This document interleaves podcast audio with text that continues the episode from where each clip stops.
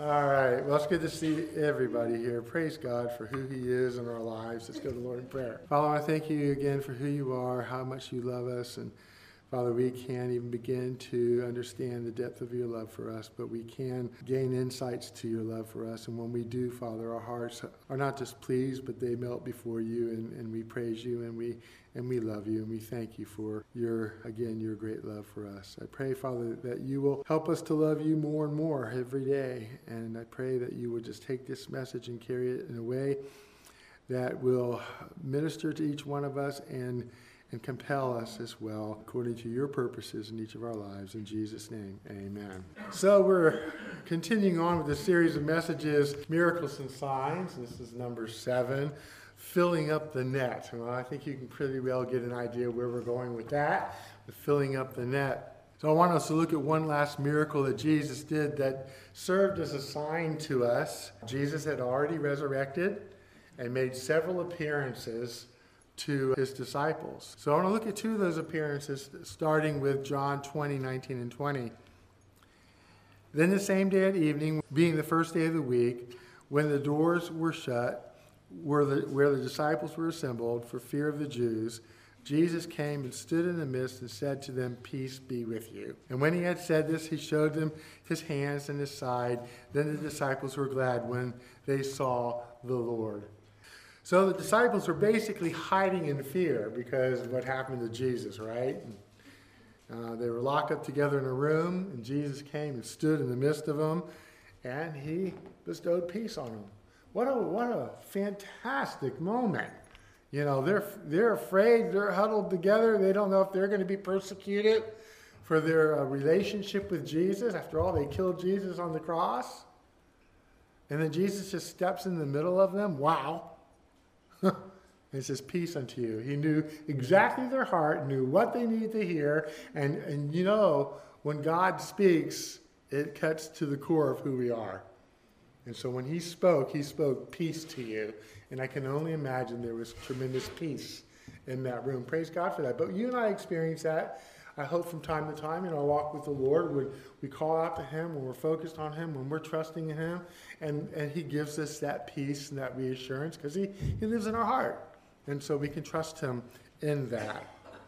And so Jesus' presence brought peace, it removed fear, and allowed His disciples to experience gladness. In John 20, 21, and 22, so Jesus said to them again, Peace to you. As the Father has sent me, I also send you. And when he had said this, he breathed on them and said to them, Receive the Holy Spirit. So God had given them an assignment. All right? And then in John 20, 30, uh, after they'd been witnessing Jesus doing his miracles, it says, and truly Jesus did many other signs in the presence of his disciples, which are not written in this book. So God, God meets them, says, do not fear. They're huddling in fear. God says, do not fear. Then he gives them their Holy Spirit before the day of Pentecost, a special, a special gift from God on the, on the disciples. Then he shows them all the work that, that he's been doing to encourage them. I am alive. I have resurrected. I have empowered you, and I'm still doing my work, but I want you to carry carry on to do my work, right? Then in John 21, 3 and 4, so Simon Peter said to them, I'm going fishing. Huh? What did Jesus tell him? I've got work for you to do. I've given you the power of the Holy Spirit to do it. And I want you to be about my work, essentially, is what the witness was of doing his miracles around them. Simon Peter said to them, the other disciples, I'm going fishing. They said to him, We're going with you also. They went out and immediately got into the boat, and that night they caught nothing. But when the morning had now come, Jesus stood on the shore, yet the disciples did not know that it was Jesus. The disciples follow the human leader, Peter, and go fishing, find out that their efforts availed nothing. God gave them assignment. God empowered them. God witnessed to them. God showed them this work to be done. And Peter goes, Let's go fishing. I'm going fishing. Oh, I'll go with you too. Right? so there's a little focus, focus there that's not quite right. And once again, coincidentally, Jesus appears, and what does he say in John 21 5 through 6? Then Jesus said to them, Children, have you any food? I almost wonder if he said it with a little sarcasm. you know, you're doing this stuff that is really not what I've called you to do. So have you got, caught anything? Right? They answered him, No. And they said to them, and he said to them, Cast the net on the right side of the boat, and you will find some. So they cast, and now they were not able to draw it in because of the multitude of fish. Now, it wasn't just Peter, it was all the disciples. The disciple is a learner or a follower of Jesus Christ. And they were called to throw the net into the water to catch the fish, just as you and I are called to catch fish, which is to be winning souls for Christ. In this exhausted, unfruitful, and disappointing moment, Jesus appears and speaks to them with the care and tenderness of a father. An all knowing and wise God always knows what's going on and is there to help get us back on track with his plans. So when I said, Did Jesus speak with sarcasm? Hmm, I kind of think maybe with a little bit, but there's love behind it. I'm trying to direct you. Now I'm interjecting that perception. Okay, it doesn't say that in Scripture, it's just a thought of my own. But Jesus always says everything with love and a purpose, right? And, and so uh, praise God for his involvement in their lives. Now, we need to remember, as I've already said, that Jesus already gave them their assignment and the gift, that's the Holy Spirit, needed to complete it. God will never call us to do a work that He hasn't equipped us to do with special gifts, but He's all He's given all of us the gift of the Holy Spirit to do the work that God wants us to do. And when we learn to operate in the power of the Holy Spirit, not in our own power, we are at all at the power of God. Are we not? Because that was a God thing. And I love the God things. I love the wow things, the God things, all that, because it's awesome to see God work. So praise God for that. He doesn't just abandon us and leave us to do the job, right? He's still there with us to help us out. Now, perhaps fear and insecurities and doubts. Maybe that's what happened with Peter. Okay? Maybe the fear and the insecurity or doubts took over and pushed the disciples back to what was comfortable. That is not an unusual thing. Because we can the devil will throw fear into our head and try to redirect us and try to have us doubt God. And so our natural tendency is to want to protect ourselves and we step back into our comfort zone. That's where we're comfortable. But that's not where we're going to grow in God, and that's not where we're going to accomplish what God wants to do in our life. And that's really the crises of our faith to, to choose to do what God has said to do or not to do it. Unfortunately, God did not say that following me is going to be comfortable. but following me does require relying on me, and we see the wow and the awesomeness of God in our life. And that's powerful. And that brings glory to God. Praise, praise, praise, praise God for that. New challenges given to us by God and the fears that they may go with them can drive us to what is comfortable when we take our eyes off our true leader, God. Our self rationalization, the what ifs, the uh ohs, all these things that we allow ourselves to focus on rob us of what God wants us to do. If we hear God lead us and we say, okay, and then we sit on it for a while and we rationalize it with our own thinking, we're going, what am I thinking? what am I doing? I don't know. Man, this is tough. Really? Did you say? See? And it spirals down. And we need to be willing to stand true to God and what He calls us to do. But being comfortable or using the human skills they already had led to nothing. They used their fishing skills. They're fishermen. Peter said, I'm going fishing. Why? Because I'm comfortable there. Right? I'm going fishing. And it led to nothing, which in their own line of work can lead to hunger. It was non profitable to them. And when we are not willing to follow God and be in response to Him, but just do our own thing, it does not feed us spiritually. It does not make us the people that God wants us to be, at least not to the fullest extent. Thankfully, we heard Jesus' instructions and obeyed. They heard Jesus' instructions and obeyed, and were blessed with a miracle of an, abu- of an abundant catch. think about Jesus and his love for the disciples at this moment. He, he went to them and said, Don't fear. He gave them a gift of, the gift of the Holy Spirit before Pentecost. He exhibits his work that needs to be done, the miracles that are doing. He commissions them to go on. They go fishing. What would our natural response might be? What are you idiots doing out there? I mean, right? We might be pretty critical. And God certainly has the right to be critical. No, he just said, You catch anything yet? Here, drop it on the right side. See? And there's a point to this that we're going to come up to and look at now. So I love God and what He does and His compassion and His tenderness. He doesn't reject us, He's with us, and He's always there to help us to get on the track that God wants us to be on. He reassures us, He guides us when we mess up, right? And then He blesses us despite all of our mess up. he doesn't kick us when we're down.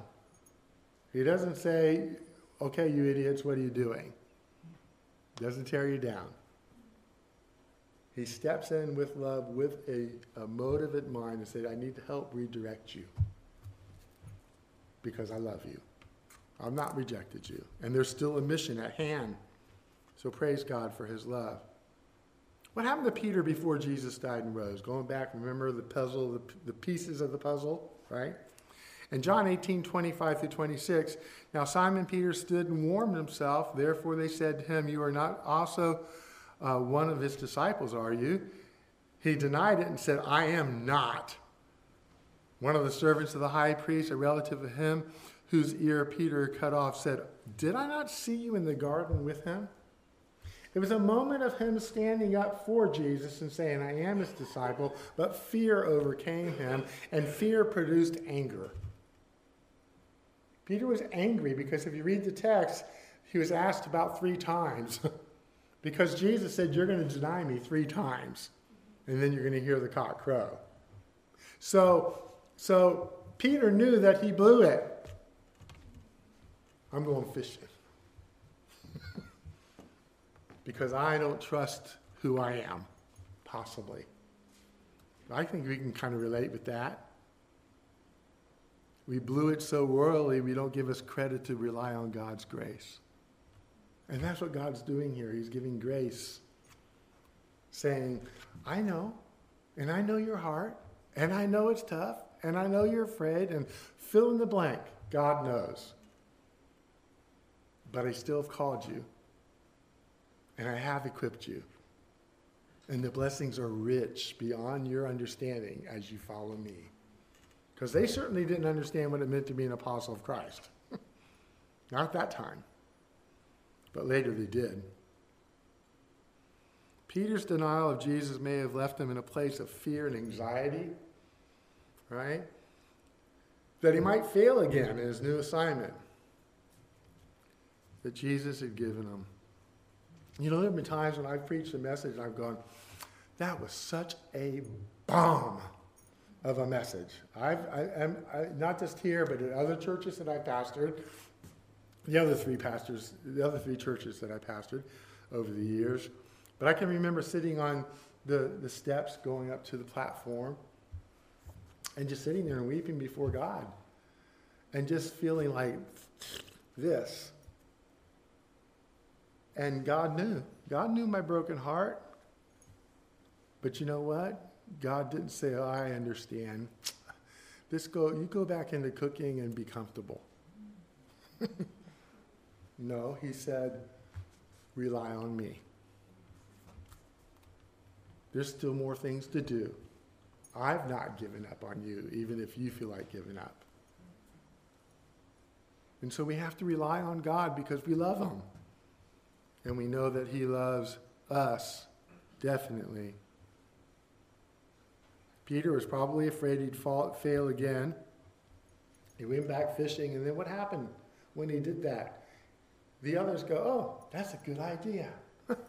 he didn't ask them, he just said, I'm going fishing.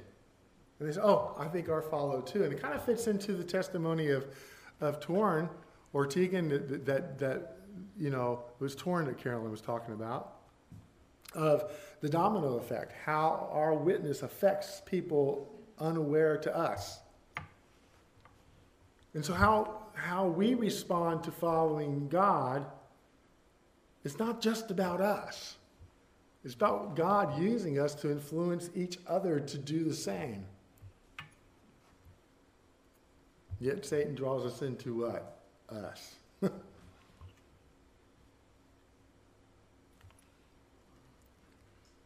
his fears were replacing his faith. And that's a, that's a sad place to be as a Christian. God doesn't want us to live in fear, no matter what the circumstance is. He wants us to live in faith. Rabbi Jason Sobel wrote, True faith believes the best, while fear thinks the worst. Isn't that true? When we're acting in faith, we're looking at all the positive and relying on God. When we're acting in fear, we, we substantiate our fear by our own rationale. That statement, true faith believes the best while fear thinks the worst, might serve as our personal thermometer to where we are with God in a particular situation. If God has told us something, but we're thinking the worst, dwelling on the negatives, cons, and fears, then maybe we aren't living in true faith. I think that's a good thing for us to remember as, as believers following Jesus. If we find ourselves wallowing in all the fear, the anxieties, and all that stuff, are we really exercising our faith in Jesus? Because in reality, it should be one or the other. We can take our fears and anxieties to God, but that's the step of faith. That's not a wallowing in it. Of, of, that's not a wallowing in our fears. And I think that's a good thing for us to take note of. Fear undermines faith and corrupts vision. I've swum in clear water. You can see 10 feet ahead of you, 15 feet ahead of you, below you. And I've swum in water where I can't see the end of my nose underwater. I like the clarity. I like the clarity. It, that's faith, causes us to believe, or fear rather, causes us to believe in the worst possible future. Fear leads to pessimism and cynicism. Fear brings cursing, but faith brings blessing. What were the disciples doing in the upper room? They were gathered together in fear, huddling and hiding in fear of the persecution. What did Jesus do? He stepped right in the middle of their fear and anxiety and said, Peace be unto you. Now, I'm giving you my spirit. Now, I've got, your, I've got work for you to do. That's cool, but that's also God's love, right? And his, his stance, when we sang that song that, that reflected standing on the rock, that's the stance that we're called to take. Our Jesus is our rock. And we continue on. Faith helps us overcome. 1 John 5, 4 and 5. For whatever is born of God overcomes the world, and this is the victory that has overcome the world. Our faith. He who, who is he who overcomes the world but he who believes that Jesus is the Son of God? Only in Jesus can we stand firm on faith in Jesus. Without Jesus, we can put faith in everything else that really doesn't have the security of the solid rock of Jesus. Because nothing is secure in this world. But Jesus is eternal and our security forever. Faith helps us to overcome. 1 John 5, 4 and 5. Okay, did I just read that? I did. So the Greek verb for overcomers or overcomes is nikeo. It means to conquer or to prevail. That's the type of life God wants us to live. He wants to live, he wants us to live not a, a life of fear and recluseness that hides in fear like the disciples were in the upper room. No, he wants us to live as conquerors, overcomers that prevail against the odds. And we do that through faith in Jesus. Jesus came for us to have victory and conquer the fears that can drag us down or cause us to make poor decisions. We need to remember that our fears will substantiate our rationale for our poor decisions. But our faith will stabilize our walk with God. And so we need to have that faith. This miracle of filling the net with fish, as we read about, is a sign and a reminder to us. Okay? Do you remember what we talked about a few weeks ago in the message part five, multiplying fishes? Okay, so we're going to think about that. Like the disciples being sent by Jesus to continue the Father's work, we too are called to fill our nets with fish. Now, all hands were on the nets on the side of the boat. In other words, the disciples were there, they all grabbed the net together, they threw the net. So our involvement is important. However, God calls us to serve and to work and to do the things of God is that part of reaching out and winning the lost. But we're still individually called to win the lost. By any means that God gives us opportunity to shine as a light, as a light, like Torin did, or like Tegan standing up here, right? Reading scripture, whatever. Bear the light that God has for us to shine. Every one of us, not just me, a pastor, right? Or someone who is an evangelist, should be catching fish. We all know that. And it's one of the scariest things. It's to, I don't know why it's scary though. I mean, I can drop a line in the water easily to go fishing. That's not scary. I don't expect jaws to jump up at me, you know. But but we are called to just to bear his light and to be that salt that others might be drawn to him. And then we're called to speak as God calls us to. God wants us to fill our nets. We must operate out of a place of faith, not fear and obedience to what the Holy Spirit leads us to do.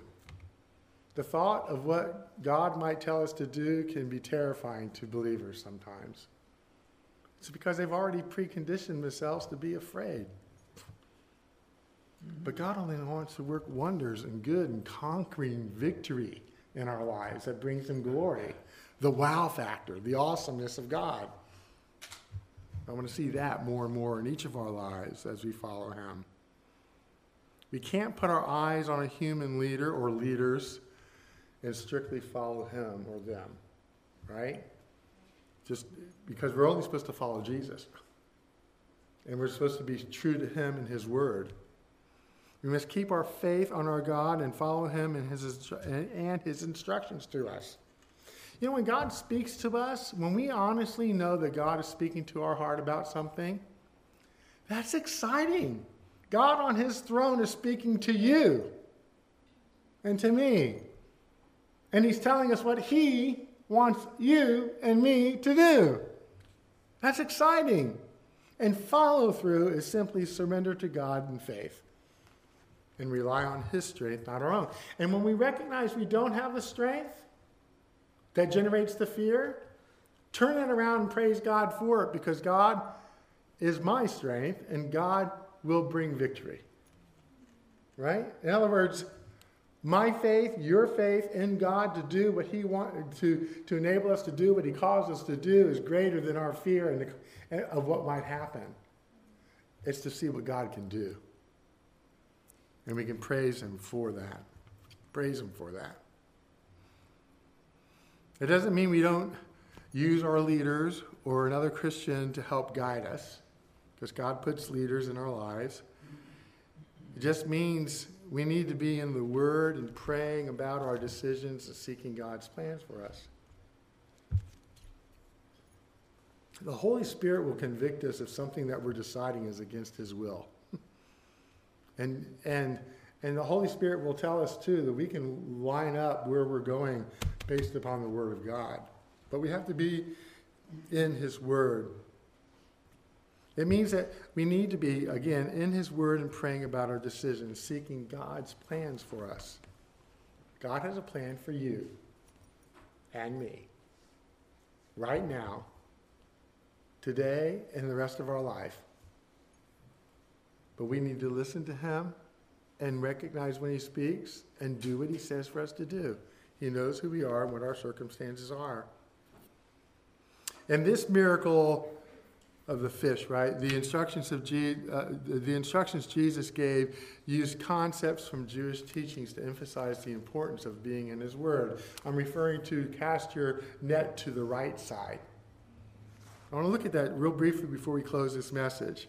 In John 21 6, Jesus said, And he said to them, Cast the net on the right side of the boat, and you will find some. So they cast the net. I bet they were casting on the left side. Okay, so, so but but you know that doesn't mean that you know shrimpers out there are going to drop their net on just the right side of the boat all the time, right?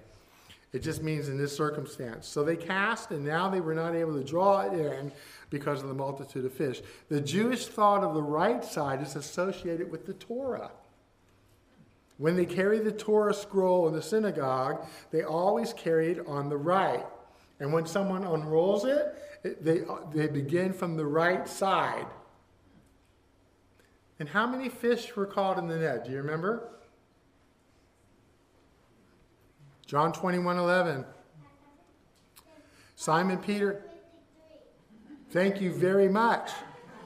Simon went up and dragged the net to the land full of large fish, 153. And although there were so many, the net was not broken. During Jesus' time on earth, the Jewish people read the Torah broken into 153 readings, which usually took over a three year time period, which is, how, which is how long Jesus was teaching the disciples, right? How long was Jesus teaching the disciples? Three years. Today, many Jews will do the readings, those 153 readings, in a one year time frame. The right side of the boat and the 153 fish were hidden messages in this miracle, reminding the disciples and us that we need to be in the Word to be effective and fruitful for the Lord.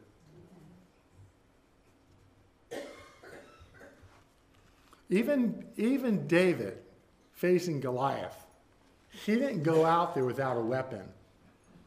And our weapon is the Word of God. And so if we're going to go out there witnessing to God, the enemy's going to hit, and we got to have the word. And we, we need to be in it because it not only feeds us, it equips us. The miracle of the large catch of fish in the net was not only to, to boost the disciples' faith and give them some reminders, but it was to serve as a sign to them and to us that there's going to be a great catch, a great catch of souls for the Lord. And Jesus already told his disciples about it in Matthew 9 36 and 38. But when he saw the multitudes, he was moved with compassion for them because they were weary and scattered like sheep having no shepherd. Then he said to his disciples, The harvest truly is plentiful, but the laborers are few. Therefore, pray the Lord of the harvest to send out laborers into this harvest. Holy Spirit's always working, but you know, for some reason, God doesn't need us to do his work. God's employed us to be involved with him. And it's a great honor and it's a great privilege. So may we may each one of us be moved with compassion as Jesus was going, as Jesus was, excuse me, read that again. May we be moved with compassion as Jesus as Jesus was, and go out and start filling up our net with the fish. Just like the disciples, put your hands on the net and do the work to cast to reach the lost. And that's a group effort, and it's also a, an individual mandate of God. And so when God shows us the opportunity to shine for Him, even in a simple way, shine. Even in a simple way, shine. I like to think, you know, okay, here's the simple way I can make this statement and leave it alone, and I'm shining. But even then, there's this little hesitation sometimes spiritually in warfare. But I kind of wonder, and I, I'm not trying to elevate my grandson, but just as an example, I don't, I didn't hear any hesitation in him. we shouldn't be hesitant. but bold. Peter prayed, and Peter asked, Pray for me that I have boldness. We need to pray that for ourselves and each other that we are bold for the Lord. Amen? Amen. Amen. Praise God. Just go to the Lord. Father, I want to thank you so much for your word, for your love, for your compassion, for your understanding, for knowing who we are, knowing our fears, knowing our, our reluctancies, but also knowing that your faith enables us to follow you. And so, Father, increase our faith. Faith comes by hearing, by the word of God. Help us to be in your word.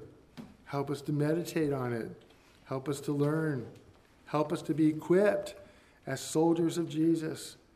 That we go out into the world not um, uh, naked, but clothed with your word to present truth. And I pray, Father, please, that you give us the boldness and courage, but most of all, and the greatest of all, Lord, the genuine love for you to do it. In Jesus' name, amen.